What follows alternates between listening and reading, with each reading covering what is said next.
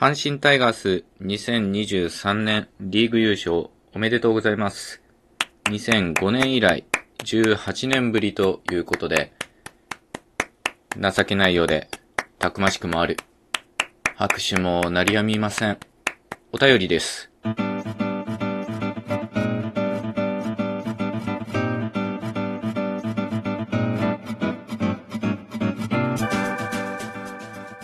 始まりましたシガ15の壺。皆さんいかがお過ごしでしょうか。ニッチもサッチもどうにもブルドッグです。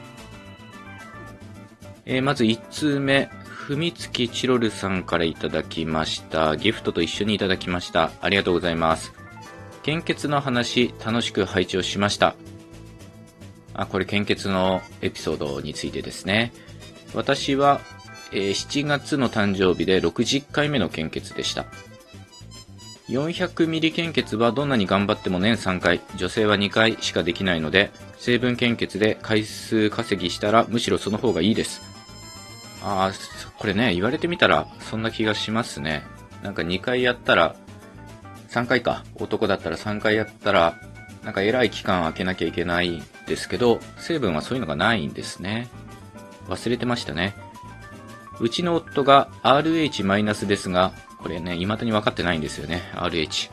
RH- ですが、以前はマイナス血、ファストパス的に早い順番で採血してもらえたらしいです。マイナスの方が珍しいんですかね。なんかそうだった気もします。また、採血しているそばから輸送用のコンテナが待機していて、取って出しされたこともあるそうです。やや持ってるかもしれません。元気な時だからできること、無理のない範囲で続けていきましょう。ということで、ふみつきチロルさんどうもありがとうございます。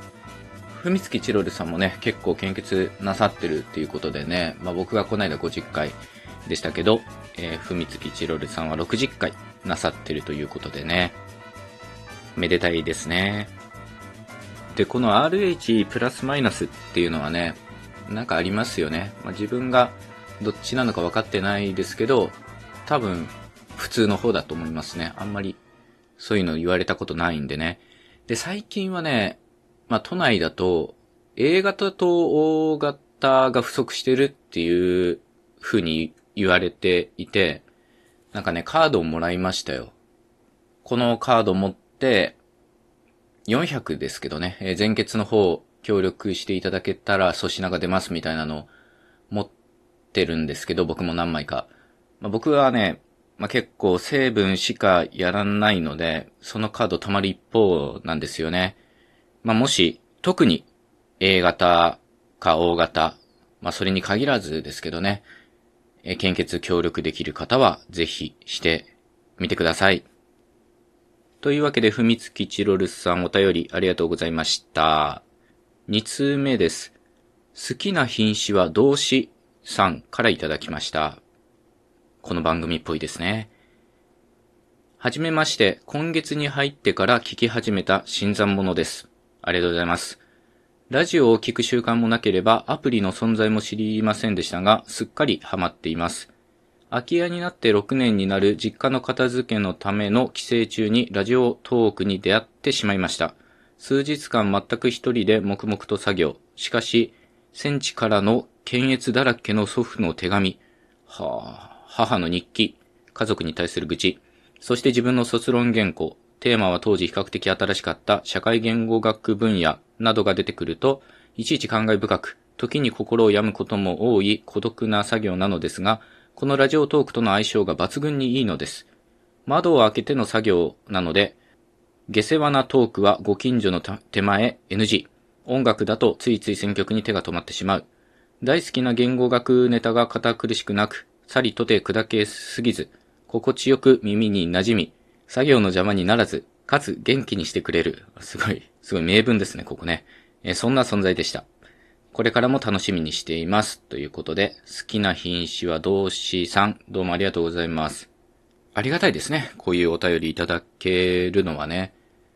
長ら聞きするっていうのが、やっぱり合ってるんじゃないかなと思いますので、まさにそういった聞き方、していただけたらと思います。で、多分ね、収録を聞いてくださってるっていうことだと思うんですけどね。まあ、ラジオトークで配信してて言うのもあれですけど、収録を聞くんだったら、ポッドキャストの方が多分ね、聞きやすいと思いますね。Apple Podcast なり、Google Podcast なり、あの辺は多分無料のはずで、まあ、Spotify はなんか、サブスクしないと広告入ったりするんですけど、というのも、そういうポッドキャストだと、ダウンロードができるんですよね。で、オフラインで再生っていうのができるんですよ。で、ラジオトークもかつてその機能はあったんですけど、その機能消されちゃったので、非常にね、それは残念なことなんですけど、なので、収録聞くんだったら、ポッドキャストの方がいいと思います。まあ、タイマーのセットとかもできるし、どれを聞いたかっていうのも、ポッドキャストの方がわかりやすいと思うんですよね。ただ無理してポッドキャストで聞いてくれというわけではないので、もちろんラジオトークで聞いていただいてもいいし、YouTube でも同じものが聞けますので、お好きなもので聞いていただけたらと思います。ただ個人的には、あんまりラジオトークは、そんなおすすめできないですね。本当にね、ダウンロード機能なくなっちゃったのはね、悲しいですよね。まあ何で聞いてくださっても構いませんので、今後ともどうぞよろしくお願いします。というわけで、好きな品種は同志さん、どうもありがとうございます。シガ15のツボ。話は戻りまして、タイガース優勝いたしました。それについてお便りいただいております。りょうすけさんからギフトと一緒にいただきました。ありがとうございます。18年前より1回多い6回の胴上げでした。肯定文の前の岡田監督のいやいや、これ面白いですよね。まあ、岡田監督の語録っていうかね、まあ、どんごとか言われたりするんですけど、結構難解なものもね、多いんですよね。